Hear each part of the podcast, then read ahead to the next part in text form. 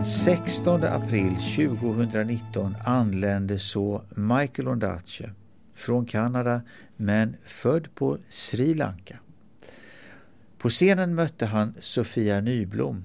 Jag talar om internationell författarscen och jag som talar heter Ingemar Fast och är konstnärlig ledare för litteraturscenen på Kulturhuset Stadsteatern. Låt samtalet ta sin början. Mr. Ondaatje, it's such a privilege and uh, very exciting to to sit here and have this conversation with you about this novel, Warlight. Um, the plot mainly unfolds in London after the war and in Suffolk, mm-hmm. in a village called White Paint, also a little bit in Italy. And before we dive into the discussion about the book, I'd like to talk about the title. Mm-hmm. Because, as Ingemar Fast mentioned, Warlight and the Swedish title Lyktsken are not quite equivalent. Um, to me has more of a Narnia-esque fantasy quality. You see this lamppost which sort of pulls you into sort of a magical um, existence. And I was very excited when I read the book, and somewhere towards the end of the book, the word jumped off the page.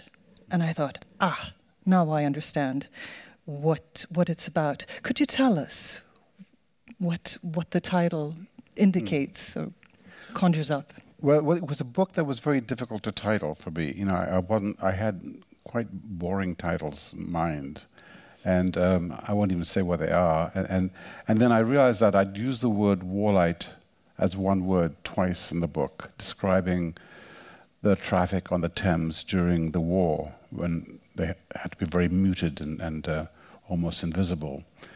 And it just seemed to be the right title because essentially the book felt like something that took place somewhere far away in Europe.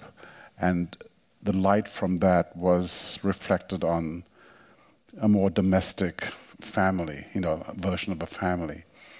And, and it was also something that was hidden. Uh, I just, um, there were, I read about once in, in, India there was this village, you know, over the mountains, and the light from the village was reflected on a cloud. And it was just that, that sense of a triangle ref, reflected on, on this, in the present, in, you know, in, after, the, after the war is over that the light from the war is still active in some mm. way. Mm. There's also a sense of danger uh, in that particular scene mm-hmm. where, where the word comes in the, the transportation of nitroglycerine during the blitz right. done at night, and there's there's actually the lack of light. Mm-hmm. The war light is actually the lack of mm-hmm. light. And the character of the Darter driving yeah. with with no lights on, you know, and, and in the city, so he, so he has to learn the the the street directions by heart. Hmm. Um, and this the lack of light or sort of navigating in the dark or without signs etc um, is seems to be a recurring theme there are many themes in this very rich book i hope we will be able to cover some of them um, childhood abandonment identity undercover warfare, love, betrayal. And um, in some respects, it's a spy novel, and in other aspects, it really isn't. I mean, a lot of books have been written about the Second World War. Um, Warlight is not a war novel, but like you said, it seems to be about how the war goes on while the world is trying to reconstruct right everything, particularly for these two children, a boy and a girl, two teenagers, who are abandoned by their parents without any valid explanation. And, and with very little warning because it, it, all happens on the first sentence. Yeah. So uh, suddenly you're kind of left. And uh, that really was how the book began, too. So it was kind of strange to kind of be thrown into the deep end of a swimming pool, you know, and um, well, it did, it did appear a few pages later on, but I, I, realized it was the right first sentence, I think. And then, and then I, it was a case, looked like a case of abandonment, but it becomes something actually kind of more magical in a way because it's, it's an escape from the protection of their, their family. And certainly uh, Nathaniel sees it as much more exciting, much more exciting and um, adventurous world for a while. It becomes an adventure, even Yeah. though it's it's very brutal. So you're saying it it was hard to start with that sentence. Did it, did it feel too brutal? It wasn't hard. I, I was glad I found the sentence, but it, it seemed so abrupt as, as an opening. Yeah. You know, like, like those uh, beginnings by um, D.H. Lawrence and those short stories, where he'll suddenly announce something, and then you, the story, story has to follow that line. There's also there's a clue which you provide the reader with uh, at the very end of the book on the last page where where you reveal the nicknames of the two children. Um, the girl Rachel is nicknamed Wren, which in Swedish is um, Smyg, a very tiny and unassuming bird which who's good at hiding but has a very loud and melodious voice. Which sort of goes along with the girl. I Yes, mean, she makes a lot of noise. She's very angry. She she's has very these- argumentative. And, and she has these fits. She has these epileptic fits. yes, yeah, exactly. Actually, I, I must tell this very strange story. When I when the Cat's Table came out, I was in near in a town near Boston, and a, a couple came up to get a book signed, and she said, "I'm pregnant, and so will you sign the book for our daughter, who's going to be born very soon?" And I said, "Sure." And so said, "What's her name?" And said, "Wren."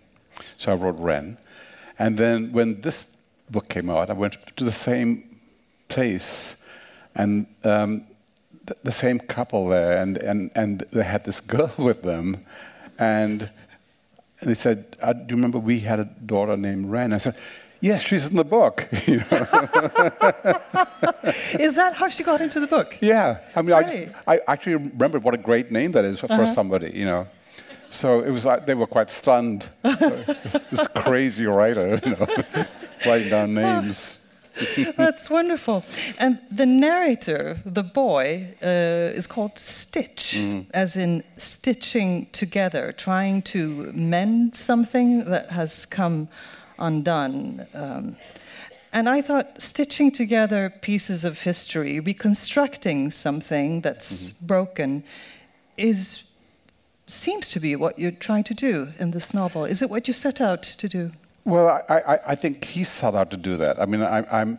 It's not you. Yeah, I mean, it- is very much okay. So I'm kind of following the path of this character I've, I've invented, mm-hmm. and so whatever he does is the result of the character or the, his manner or his hesitance or his fear or his privacy, all those things that are mm-hmm. in Nathaniel, which actually isn't in me, isn't me, isn't in me, but I was, I, you go into a kind of um, a voice of a person or a, a manner of a person, and that directs you certainly, and and certainly he is because of the fact that he, the family have left.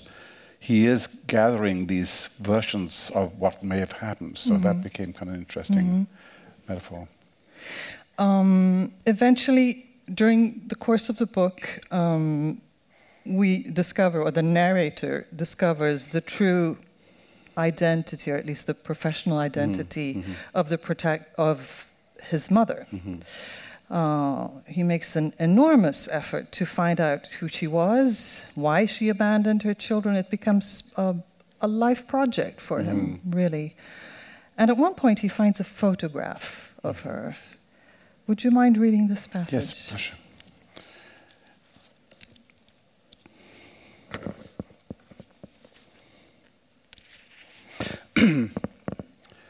There's a photograph I have of my mother in which her features are barely revealed. I recognize her from just her stance, some gesture in her limbs, even though it was taken before I was born. She's 17 or 18 and snapped by her parents along the banks of their Suffolk River. She's been swimming, has climbed into a dress, and now stands on one foot, the other leg bent sideways in order to put on a shoe. Her head tilted down so that her blonde hair covers her face.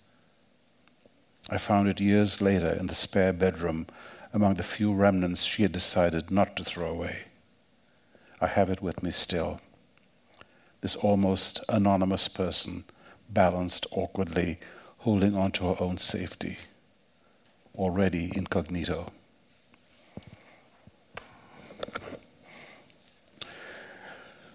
And, you know, it, it, it, it's one of those moments where you, you, you find something that, in fact, carries for the whole novel. You know, I mean, that's really, in a way, that's all you need to say about the Mother Rose, you know, mm. except that she's a com- more complex person than the one we thought she was at the beginning. Mm.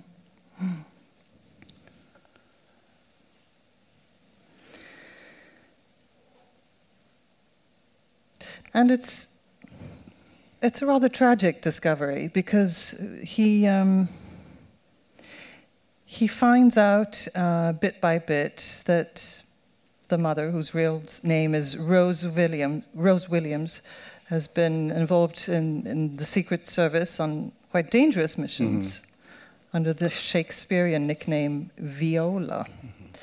The turning point for her seems to be a moment during the Blitz when the bombs are falling and she wants to take charge instead of being a victim of right. the war. She seems to long for a mission so much that she actually sacrifices her family. Mm-hmm. Yeah, it was it was a scene I was sort of waiting to write actually because you know you have a, a mother who leaves a family and goes off, which already has two points against her supposedly, and and yet I didn't want her to be just you know someone who was um, cold-blooded. She's much more complicated than mm. that, and. Um, she, she has a, a, a, med, uh, not a medical a war career, rather like a father who is happy to live in the countryside and have, you know, have his dog on the sofa with him, but at the same time is part of an admiralty, you know, so that the, li- the two life person, mm. which, which, which she feels she has a right to as well. Mm. But the, uh, the scene with the, the bombing, uh, uh, the planes going over, over the countryside towards London, uh, that, that is described, where she suddenly ha- you see her with the children, very close to the children, and walking with the children in the fields, is what I think saves her in, in many ways and justifies what she's doing. Even though, even at the end, she's quite silent about her purpose. She doesn't really tell her children no. that it was about protecting yeah. them. And also, I, mean, I, think a lot of women at, at, the end of the war were supposed to be quiet about what they've been doing, you know. Mm. I mean, you had women who'd worked in the war and then came home and then they had lost their jobs in the first place. And secondly, they weren't allowed to talk about what they'd done. So yeah. you know, of, there was a lot of that happening too. Yeah. Um, a number of other people who surround these children, uh, they're fill up the house mm-hmm. um, when the parents leave, and their real identity also remains unclear until the boy becomes an adult. There's a man named the Moth, Nattfjärilen på svenska, the Pimlico Arrow in Swedish named Pilen, and as the boy grows up, he pressures his mother to reveal how all of these people have been secretly appointed guardians. Mm bodyguards, in essence, in the absence of their parent. Um, so, again, coming back to the, the theme of identity, not, it seems like not a single person in this book turns out to be who they appear to be.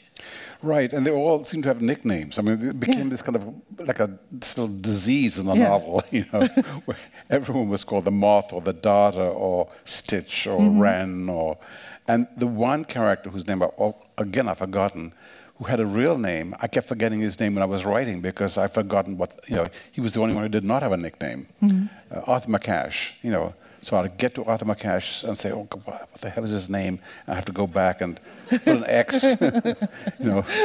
But it was something that it was the only one with a real name that kind of made it confusing to remember. Yeah. Um, there's there's a parallel also to uh, to the English Patient, mm-hmm. which you wrote. What is it? Twenty years ago? Is it more? At least, yeah. Nineties, so. yeah. Uh, because there also uh, the title is The English Patient, but of course the patient isn't English at all. Mhm, He's mhm. Hungarian Hungarian. and and also an undercover agent. Wh- Why why do you come back to this theme of identity? Well, because I, I didn't know I was doing that. Quite seriously. I mean, I, I, you know, one, one writes, and when you look back, you realize you have certain echoes all the way through the books. But I mean, I think, you know, I think most of the books I, I've, I've written, going back to something like the collect, uh, to the book on jazz about Buddy Bolden, you know, was a, a search for him. He has disappeared, so mm. the, the narrator or, or one of the, his friends has to try and find him. And in the English patient, who is the English patient? You know, mm-hmm. so the, the book begins with and, and runs the whole run of the book is the discovery of who he was, who, who was in the plane with him, etc., etc. Mm. And in Anil's Ghost, the book about Sri Lankan wars, it, it is to find the identity of a of a body they've found. So I, uh, it's a continual thing in, in, a, in, a, in a kind of not a, so much a detective novel in terms of finding out, but in the sense of archaeology. You know that you are there's something here, and something here in the present is going to say something about the past. And meanwhile, the book moves forward, but while it moves forward, it's going backwards to find out who was in the plane with him, etc., etc. And um, so I, th- I think in that in this book there is this continual moving the boy moving forward and becoming an adult in the second half of the book, and still not knowing what was the motive, uh, what why was the disappearance of the mother happening to him. you know. The narrator ends up working for the Secret Service Mm. as well. He's actually he's recruited and ends up spending part of his free time searching for clues and Mm-hmm. traces of his mother, looking at maps, uh, accidentally being called into listening to recordings and discover Mm-hmm. that it's his mother um, they're talking about. And in a way, what Stitch does in the novel is the job of a writer or a journalist for that matter. Is Warlight a book about writing? I, I suppose um, I'm not sure. You know, I, I, I wasn't thinking of that at all. You know, I mean, I think, um, but as a writer, I'm trying to kind of cull, not cull, that's not a good word, gather all kinds of things that will, uh, first of all, reveal something, but also move forward. Because when I write a novel, I, I don't have the whole spread of the plot in front of me when I begin. So, in a way, you're writing the novel to, fi- to find out what the plot is. So the I know my, the first draft of my, my novels are always a kind of hazy but intricate uh, re- reconnaissance of what is going to possibly happen. And there'll, there'll be many, many, many changes when I'm editing the book. But that's the path I want to find. So it is to discover, you know, who the English patient is or who Rose Williams is, and uh, and then and go further to find out how all the other characters are somehow linked. Because I, by this point, I've got about five or six characters. There's a girl, Agnes, that is the young girlfriend of Nathaniel, and you know, and various other people. And it's if you've got all these five characters, then you've got to somehow make them kind of uh, join in and, make, and complete the plot. You know.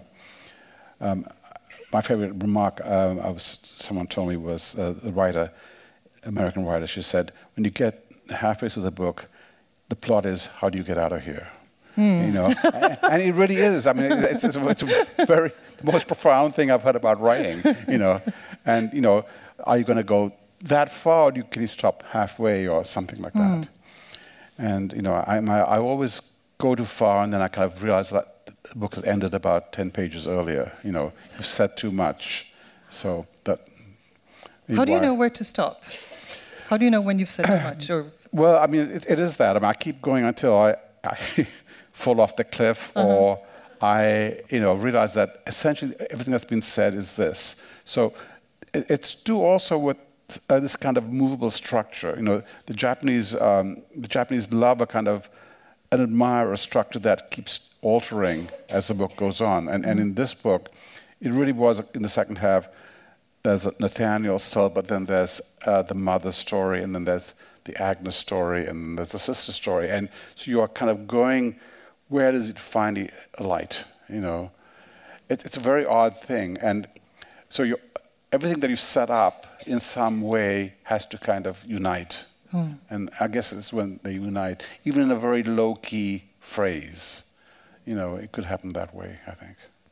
So, looking at the arch of writing, of, of how, um, let's say, how long time does it you take? How, how much write? time did it take you to okay, write this book? uh, it takes me about a, a, year or two, say, say a couple of years to write the first draft. Hmm. And it's handwritten, so it's, you know. You write by hand? Yeah, write by Always. hand. Mm-hmm. And then I do about three more f- drafts by hand. So that by that point, you know, I, I, think I've got it roughly. So then I put it on a computer, and then I continue to edit about five or six more times or more. Mm-hmm. And at that point, I then I show it to friends, and they say, uh, you know. and, and the important thing is not to show it to all of them at the same time. You just show it individually, otherwise they gang up like wolves, you know.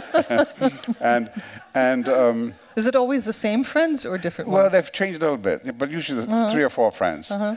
And and uh, but you know they'll say, oh, there are too many bicycles in this chat book. You know, get rid of the bicycle. You know, uh-huh. and someone will love the bicycle, so uh-huh. you have to choose yourself. Mm-hmm. So anyway, that's the most tense time for me because no one has seen a, a line of it. Yeah. And that's now about four years. And uh, so you're either going crazy or you're, you're okay. So, so, then I go back and then I work on it a bit more, take out the bicycles, uh, you know, change some of the names, and um, accept Arthur McCash. And, and, and um, then I uh, give it to an editor, and I get the response from a more public, you know, or not professional, but professional, of mm-hmm. course. You know, the editors in Canada or England or or, or here, and I, I, get and I get notes, and I, so that and that's a, a, different level of, you know, perception mm. to the book. And so mm. that so by now it's about five years. So in oh. fact, editing takes me about two and a half years. Mm-hmm. The act of editing a book, and I, am I'm, I'm obsessed with it. I'm just I just love the craft of editing because everything changes. Everything can be saved, you know. And I did a book on um, a film, film editor called Walter Murch, and it was so interesting to see where in, in film it's even more microscopically mm. detailed, you know.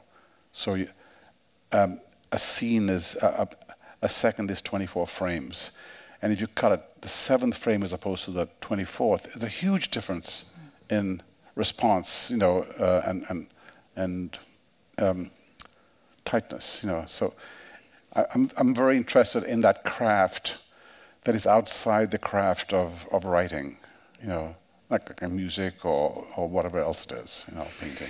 And there's uh, talking about research, sort of backtracking. Mm-hmm. Uh, you you write poetry, you write plays, you work with screenplays, um, and um, how, how do all of these various techniques and art forms intertwine in, in mm. your research and sort of feed into your writing?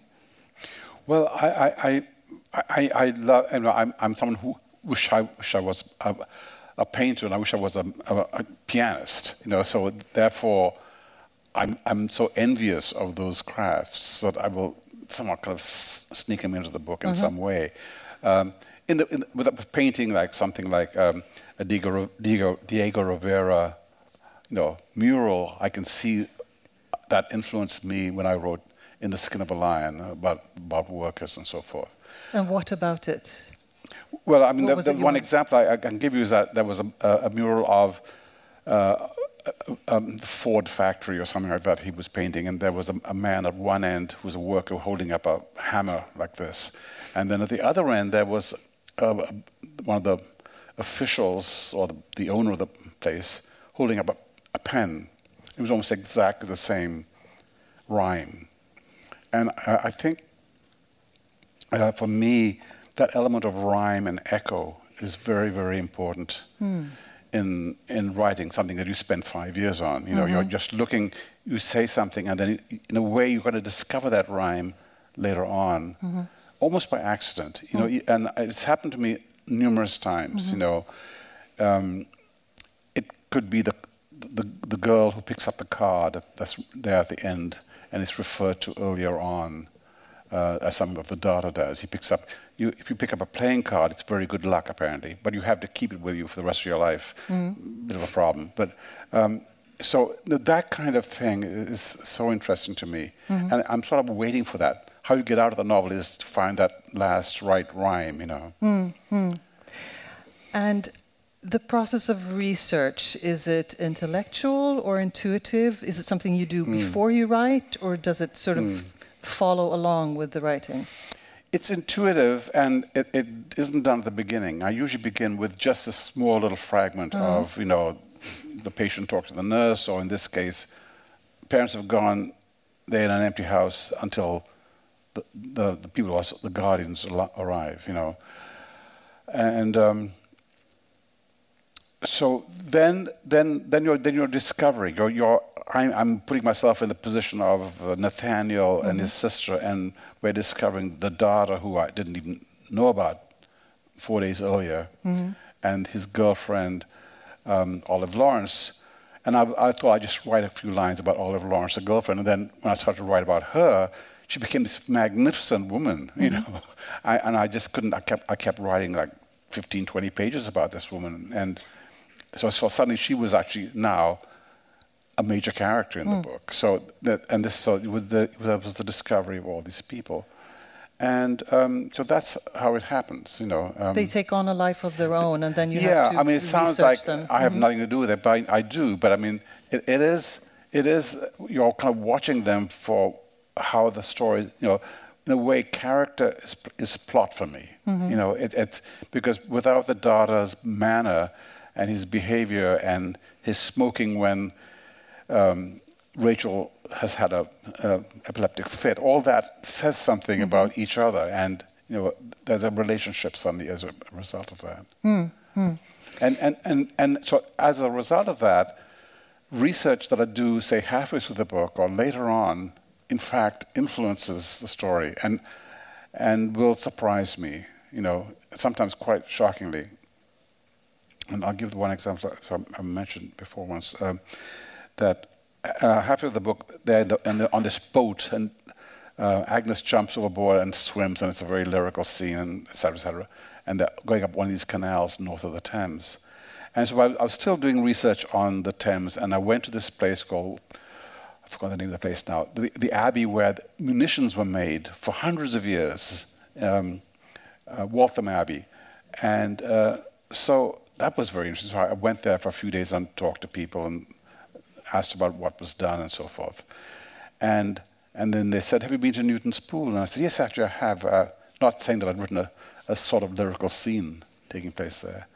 And they said, Oh, well, that's where the British kind of tested explosives underwater. You know, suddenly this lyrical place now mm. becomes ominous. So mm. there's a so that, and that's how the how warlight works. The past is still subliminally in that landscape. You know. Mm-hmm. Mm-hmm. And danger. Yeah, mm-hmm. yeah. So it, it's a very war-ridden landscape, mm. if, if, that's the word. You know, everything everything is governed, just as most of the population was governed uh, was was active in, in the war effort. You know, even taking down signs to confuse the enemy if, in case they landed. You know. That's a wonderful uh, episode where you describe how there are no signs in the landscape and soldiers desperately trying to navigate, and there are no signs. They, yeah, just, they yeah. have no idea where they This is near the coast, and so they've taken down any signs in case the Germans invade by mm-hmm. land. But half the the, the, the American um, airmen are, are totally lost for quite a while and can't find the airfield and so forth. Yeah, and, and, and like you said, uh, one gets the sense eventually in the book that so many people are involved in the in the war effort and the post-war effort mm-hmm, of trying mm-hmm. to to sort of beat fascism, um, trying to sort of reconstruct the country in in um, in a certain direction. Yeah, and, and, and it's also something that's never talked about. You know, that's what was really interesting. I mean, I did meet some people who had worked in Bletchley, and this couple who were married you know, later on, and they never knew that the other one was working in Bletchley. Really? Yeah, I, I mean, I mean, they weren't married when they were Uh-huh. working there, Uh-huh. but you know, they were dating. You know, Uh-huh. so it's kind of. Uh, I mean, it sounds like a, a, very English joke or something, but you know, it's. but it, it was evidence, you know. And how did you uh, come upon this particular, uh, well, this this strand of, of undercover work? How, how did you end up being fascinated by it?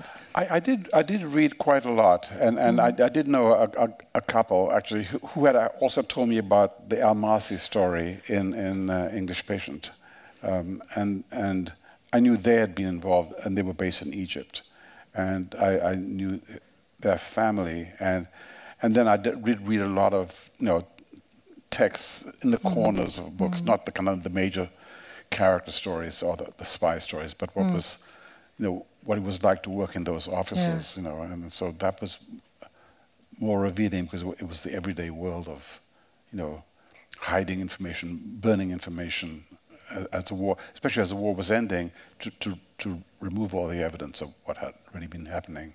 Is is there anything left? I mean, are there any archives where you can find? There are, I think there are, uh, certainly. Are they certain- available, open to the public? Um, I'm sure the, the, well, the cleaned up versions are, you know, but there are there's always evidence. Yeah. Um, one uh, theme stood out in my mind, and it's probably because I deal a lot with, with music. It has to do with how the theme of, of memory and music seem to be interconnected, sort of the way they're, they're connected in, in the novels of uh, Marcel Proust. Um, and of course, because music is about temporality and ideas and events passing, and it's sort of connects to certain memories and emotions. Um, you mentioned writing about Buddy Bolden uh, coming through Slaughter, which is an obvious indication of your interest in music. And I was wondering what, what role music does play for your writing and your research. Uh, It, it's a, a very big, I think, influence on me in terms of emotion. I think, you know, I mean, I'm happy to be weeping in a car over some piece of music, you know, but uh, I find that if I can never write with music, you know, because if you write with music in the room, I mean, everything sounds good. You know, you, you can't you, you can't you can't trust if it's worth it or not. You know, so I mean, I, I, one thing I don't do uh, and listen to when I write is, is music. You know, so it's it's something it's, you hear it somewhere else or it influences you. So it's before or after, not during.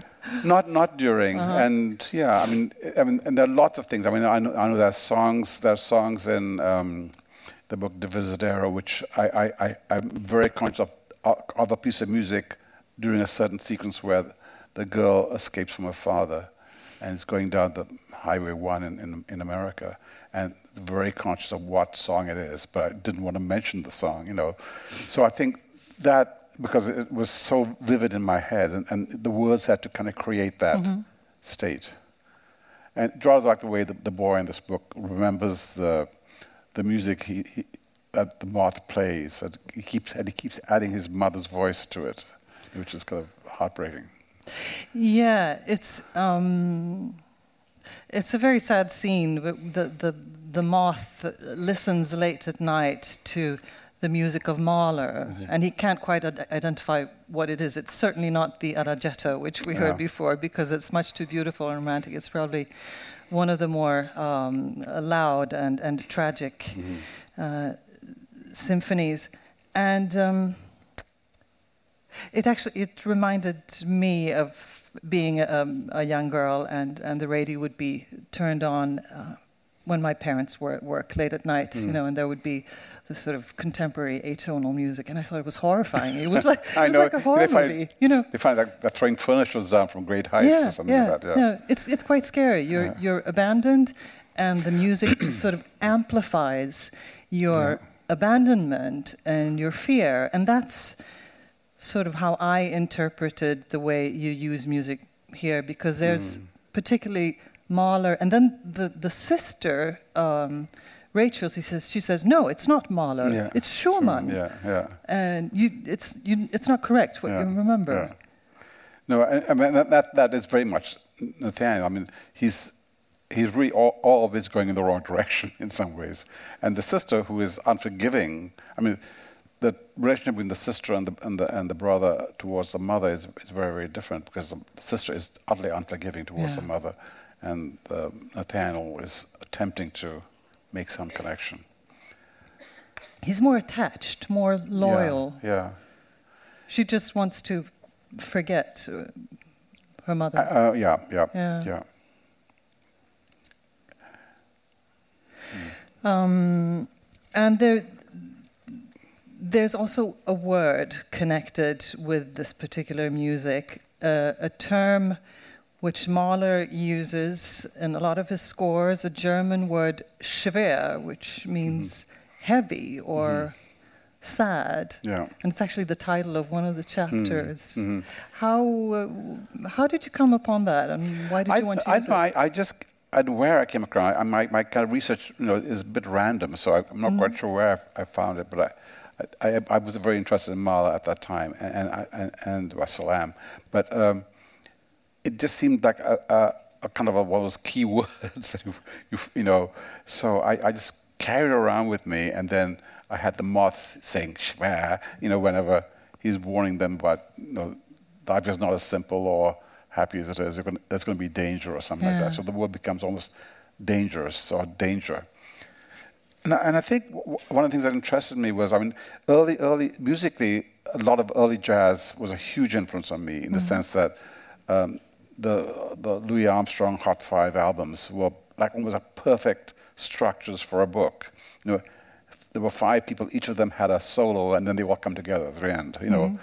and and then he, he, seeing and hearing Mahler's Fifth Symphony, suddenly you realize that my God is much much more complicated and vast, and you know, everything is there. So I think that was a huge change in me. Not just it's not just jazz, but there is you know this huge kind of interweaving of of everything, past and present, and individuals. So that that was very important for me in this book. I think. And somehow there's there's also a bittersweet quality about Mahler. I mean, he has this very lyrical, sort of happy. I was thinking about the, the fantasy element mm-hmm, or the mm-hmm. sense of there's a sense of lightness, mm-hmm. even though it's a dark book. It's also light and and um, the sense of, of discovery is, is accompanied by, by eagerness and, and excitement, and then there's a heaviness. It's, Yeah. it's both. I mean, Yeah. Ma- Mahler is a, a perfect symbol, I think, for, yeah. for the mood in the book, actually. I, s- I should have worn my Schwer T-shirt tonight. Yeah, yeah. we all want one. um, it's it's funny that, that you mentioned um, that you don't listen to music while you write because there is a scene in the book where the mother um, she plays chess with Nathaniel and she tells him about a chess game where the chess player is in the Naples Opera House listening to the opera Norma Yeah. while playing chess and doing it brilliantly and sort of accompanying making sure that he follows the dramaturgy of the opera so that he can make his moves Right. and, and listen and then go back to, to the chess game. I thought it's it's very funny. It's And very humorous. A very true story too, by the way. it's a true story. Oh yeah, yeah. Really? Yeah, you- I don't just make up things. yeah. You know, it's, it's it's quite a famous story, and, and I had to kind of check it out, and Uh-huh.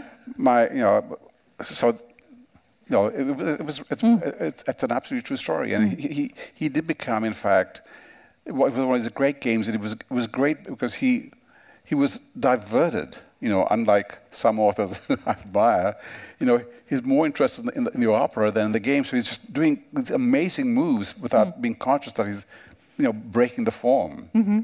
And then later on in his life, he gave up chess and became a lawyer, and wasn't very good. True story.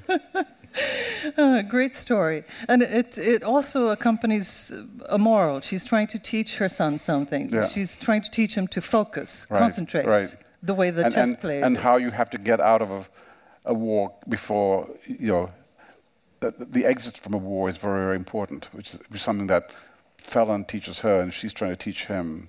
You know, um, when to get out of a battle is, is the most important thing, not just how to win it. You know. Right. It's about the Yeah. battle in Yeah. in the chess Yeah, game. The chess game as a metaphor for war. Yeah, Yeah. yeah. Right.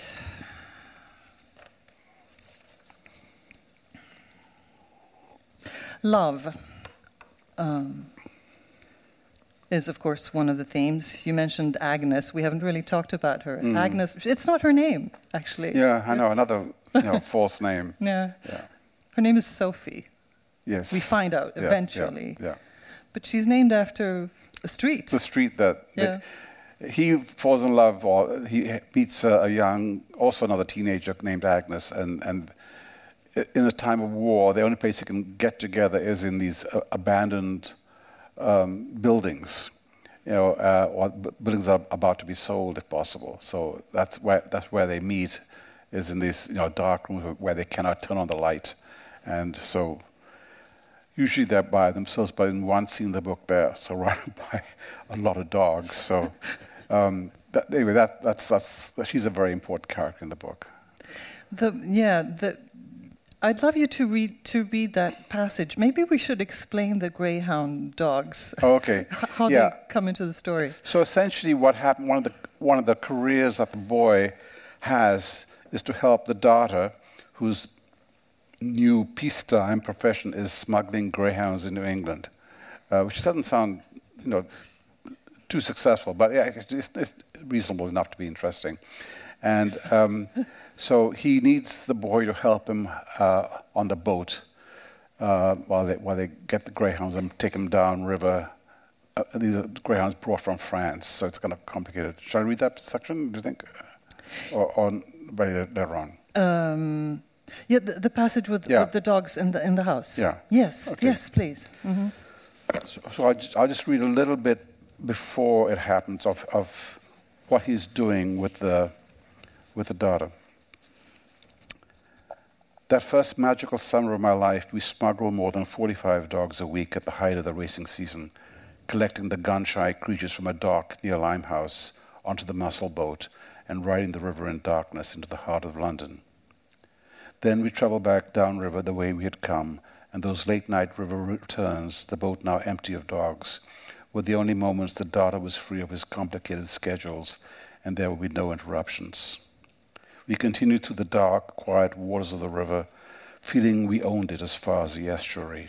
We passed industrial buildings, their lights muted, faint as stars, as if we were in a time capsule of the war years, when blackouts and curfews had been in effect, when there was just warlight and only blind barges were allowed to move along this stretch of river.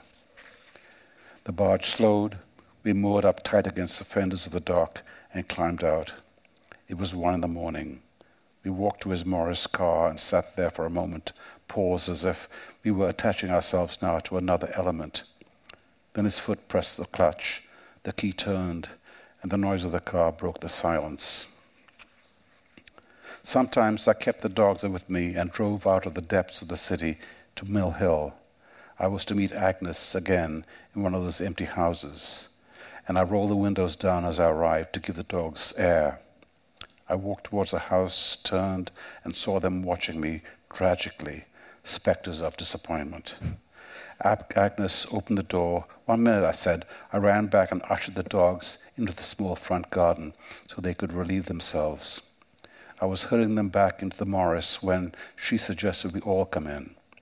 Without a pause, they rushed past me and leapt into the darkness of the house. We left the keys at the foot of the front door and followed their excited barking. Once again, there was no possibility of turning lights on in the three story building. We heated cans of soup on the blue circle of gas, then settled in on the second floor so we could watch each other and talk in the spill of moonlight. We were more at ease now. There was less tension as to what would, could, and should have not happen between us. We drank the soup. The dogs rushed into the room and out again. We had not seen each other for a while, And if we hoped our night would be passionate, it would be, but not in the way we expected. I didn't know enough about Agnes's past, but no dog had ever entered the rooms of my childhood. And now, in the large, semi dark rooms of this borrowed house, we wrestled them to the ground, their long mouths warm against our bare hearts. We raced from one room to another, avoiding street lit windows, signaling each other with whistles. The dogs like pale ant eaters in the half light. We followed them into distant rooms. We, met, we met them coming down the strict, narrow darkness of the stairs. Car lights filled the window, and I saw Agnes naked to the waist with the hound hanging off her hip as she lifted it down to a lower landing. The one we had discovered was nervous of stairs. A sacred moment in my life. I carry secure within whatever moments I have from that time, filed, labeled, in that half complicated way. Agnes with dog. Unlike other memories, it has a location and a date. It was during the last days of that torrid summer, and there is a wish in me to know if that long ago girlfriend still remembers and thinks of that series of houses we borrowed in East London and Mill Hill, where we crashed our bodies into dogs that were in chaotic delight after being restrained for hours in the back seat of a car, now scattering their racing claws like high heels up and down the stairs. We were reduced to being servants, butlers, providing fresh bowls of water that they slurped without grace, or throwing remnants of our stolen sandwiches into the air as they were leaping high as our heads. They ignored thunder when it came, but when it began to rain, they paused and veered towards the large windows with tilted heads, listening to its suggestive clicks. Let's stay the night, she said. And when they curled up to sleep, we slept on the floor beside them, as if all around us these animals were our longed for life, our wished for company, a wild, unnecessary, essential, unforgotten moment in London during those years. When I woke, a dog's thin, sleeping face was beside me, breathing calmly into mine, busy with its dreams. It heard the change in my waking breath and opened its eyes, then shifted position and placed its paw on my forehead gently, either as a gesture of careful compassion or superiority. It felt like wisdom. Where are you from? I asked it. What country? Will you tell me? I turned and saw Agnes standing, already dressed for work, her hands in her pockets, watching and listening to me.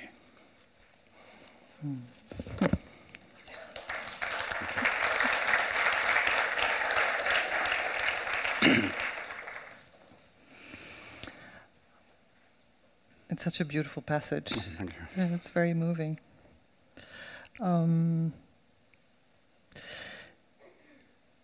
he thinks about her a lot and actually acquires a, a greyhound in, Mhm. in memory of, Yeah. of her um, later on.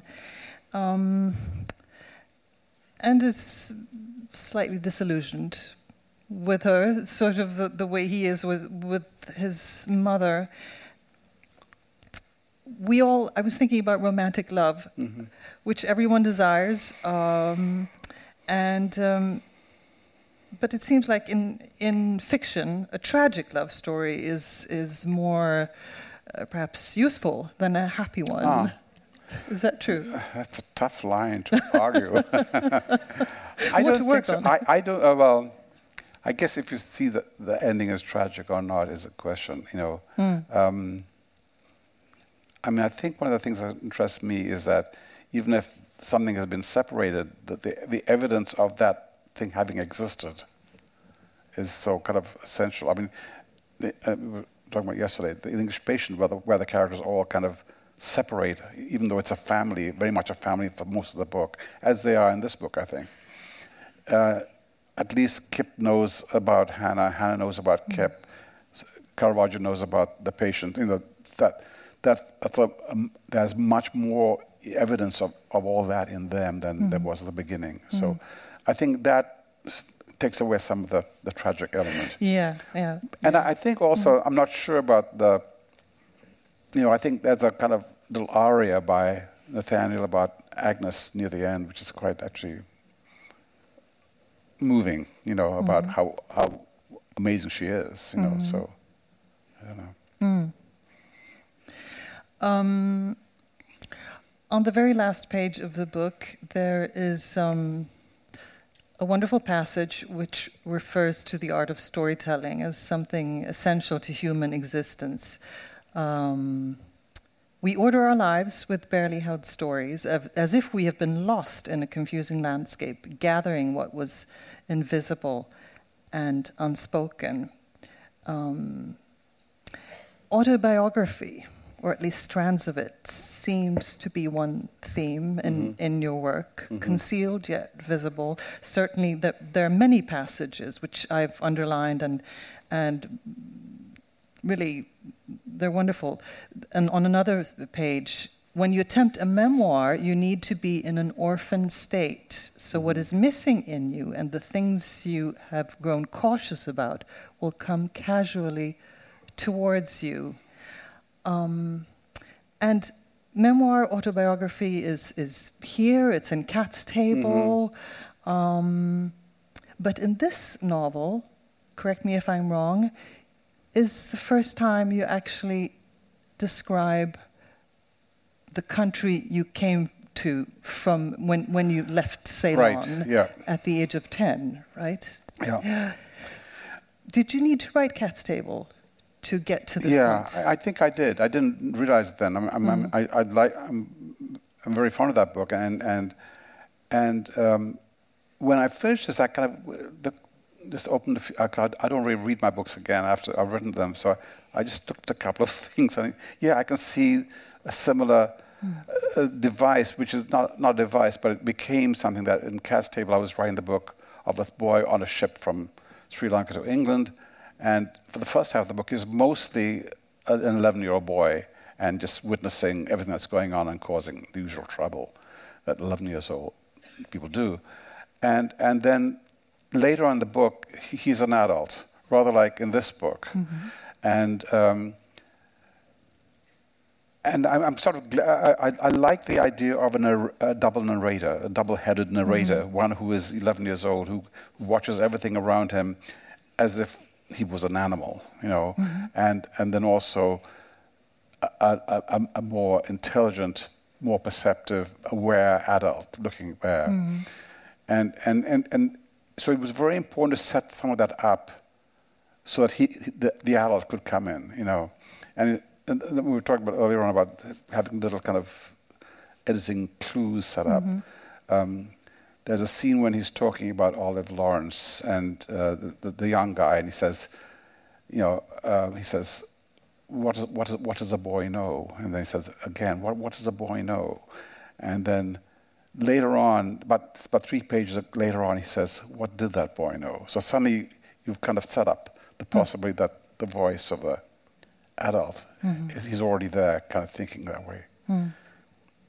I, I was very interested. I saw a theatrical production by the American, very wonderful company whose name I've forgotten now. Um, uh, but they did a, a, a play, uh, a kind of classic play where the queen, um, the queen was played by two women, uh, and one woman said all the, the lines of the queen, and the other woman just responded facially and bodily to what was happening. So if it was a horrific death, the, the, the silent one expressed that, and then the, the, the other queen um, spoke the lines which were horrific but not the same. I just, I just thought it was an amazing thing to do, and I, I was very interested. I, I saw that about 10 years ago, and I still remember that production. There was something there. No, I was saying how one can learn from the other arts, you know, mm-hmm. whether it's music or painting or whatever it is. Something like that was a, a small, important thing for me, you know. And also, like you said, that there are two voices in Warlight in this Right. novel. There's there's the young boy, and there's there's the narrator Yeah. who sees what actually goes on. So there's, Nathaniel, we yeah, get two yeah. we get those two perspectives that sort of collide. Um, getting back to childhood, Yeah. uh, you said in a recent interview that you thought by now you would be done with childhood and ready to move to, on to another theme. Yeah. But is one ever done with childhood? Well, I think with, the thing with childhood is you can write about other children. You know, I mean, you can write about. It's a big subject. You know, I mean, a child growing up in Sri Lanka or a child growing up in, you know, New York is a it's, a, it's, a, it's another planet. You know, and I mean, I, what I like about the, that is is in, in some way that kind of memoir voice, the, the, the, the seemingly authentic memoir voice, which isn't needn't be authentic. Mm-hmm. You know, so I, I'm I'm giving Nathaniel a, an authentic memoir voice. You know, this is this was what happened to me when I was 14 years old. My mother left me, and and then, you know, then we had a story, but you know, his story is, is different from mine or yours. But I mean, we, we can create uh, th- that memoir for him. You know, just as I created a memoir for myself in running in the family. You know, uh, which was an earlier book. You know, Yeah, yeah. and obviously that's a parts of my life come into you know these memoirs because it's you know one has that life but also it, it allows you to kind of start inventing um, some gesture by a, an adult that hurts you or not you know something like that We should wrap up. Um, we've been talking a lot about about the, the characters and uh, how their lives intertwine, and uh, um, let's just end by talking a little bit about politics, because uh, Warlight moves between the most intimate details and relationships, and then these vast political landscapes and intrigues, the, the indications of a new war, of of fascism uh, Rose being passionate about curbing it at no matter what price. And then, when asked, she confesses that she is guilty of several crimes. And I was thinking, re- reading it, how, in a sense, you, what you describe, what you seem to describe, at least, is, is sort of the traumatic birth of present day Europe out of the ashes of the Second World War, both in Warlight Yeah. and the English patient. There's blood, confusion, treachery, murder. Um, political decisions are hastily made based on, on shaky evidence. And, and it's fascinating, you with your perspective, coming from Ceylon, going to Britain, now in Canada, how do you look at, at Europe and what's going on now? This, this big questioning of Yeah. European identity. Um, Well, I, I think it's sort of well, what's happening now is seems to be horrifying. You know, I mean, let, let's face it. I mean, you've got um, you know, people like Trump, you've got people like Netanyahu. I mean, you've got it's all, it's madness what's happening. You know, but I, I think what's interesting to me, uh, I mean, in, in this book, what was I, I, I've felt in, in earlier things I've read and also writing is that the, the a war or a peace treaty can create, you know, it, it just postpones another war for ten years or something like that, hmm. and that and there's and that whole, I'm reading about on all all the destruction of evidence, you know, as the last it's almost like the last act of the war is not ending the war but to, to, to burn all the evidence, you know, and I mean everyone is in, in the wrong place and illegal about it, you know. So I think that's maybe because I, well, from that country and this country are seeing, you know, I'm not just from England, I'm not just from you know. Hmm. Um, the Far East, so it's kind of mixture of, of uh, awareness of all the different kind of possibilities. I think. and, and also that there's not just one reality, that Yeah. uh, not one truth, because um, uh, it struck me that there's there's an illusion perhaps that that Europe used to be balanced, used to be harmonious, that after the war we built something that was the new beautiful world. But what you show us in this novel is that it was broken Yeah. at the beginning. Yeah, I mean, I, I think that that line of John Berger I like to quote, which is "Never again will a single story be told as though it were the only one." You know, and and it, it, it and it, it's such a kind of apt political rem- remark, but also I think it, it, uh, for a writer, it's it's an amazingly aesthetic remark. You know, I mean, and in a, in a way, I don't know if I stumbled on that after I was now writing books with, which involve five or six people as opposed to just one person like Billy the Kid or Buddy Bolden. But it seems to be that that debate is always going on in the in the books, you know, between you know Caravaggio and the patient, or Kip, mm. or Hannah, or whoever it is. So that's that that's that's what the the influx and complexity is. Where all those people join up, who are affectionate in that story, but at the same time, they're growing in a way. Hmm. Is it hard to separate from a book once you once you're hmm. finished? I think it happened to me with uh, In the Skin of a Lion, which was my first novel where practically everyone was invented. You know, I'd written about Buddy Bolden, who was a historical character, and Billy the Kid, and, and Running the Family, which was about my family. So, you know, I should have been heartbroken at the end of my family book, I thought. Mm. But in fact, it was In the Skin of a Lion where I think even the last two pages you could see a kind of long farewell in that. And I, I just know what I was going to do. And then, I, then, of course, two of them came into the English patients, so it was sort of a solution. But, um, but yeah, I mean, it, it is. I mean, it, it's. I, I, think the thing is that you are kind of so intense at the last stage of writing the book. I'm, I'm about in the, in the sense of editing, choosing the typeface, arguing mm-hmm. with you know the cover for the cover and all this stuff. That everything is about that. Everything is ridiculous, but everything is about that. And then suddenly you're kind of you know thrown out on the street and you, you can't do anything more. So that is kind of a bit of a shock. Hmm.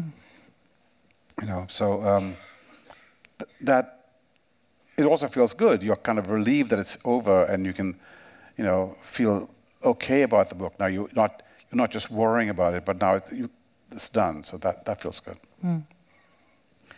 And on that note, I think it's it's time for a farewell here as well. Thank you very much. Thank you so much. Thank you.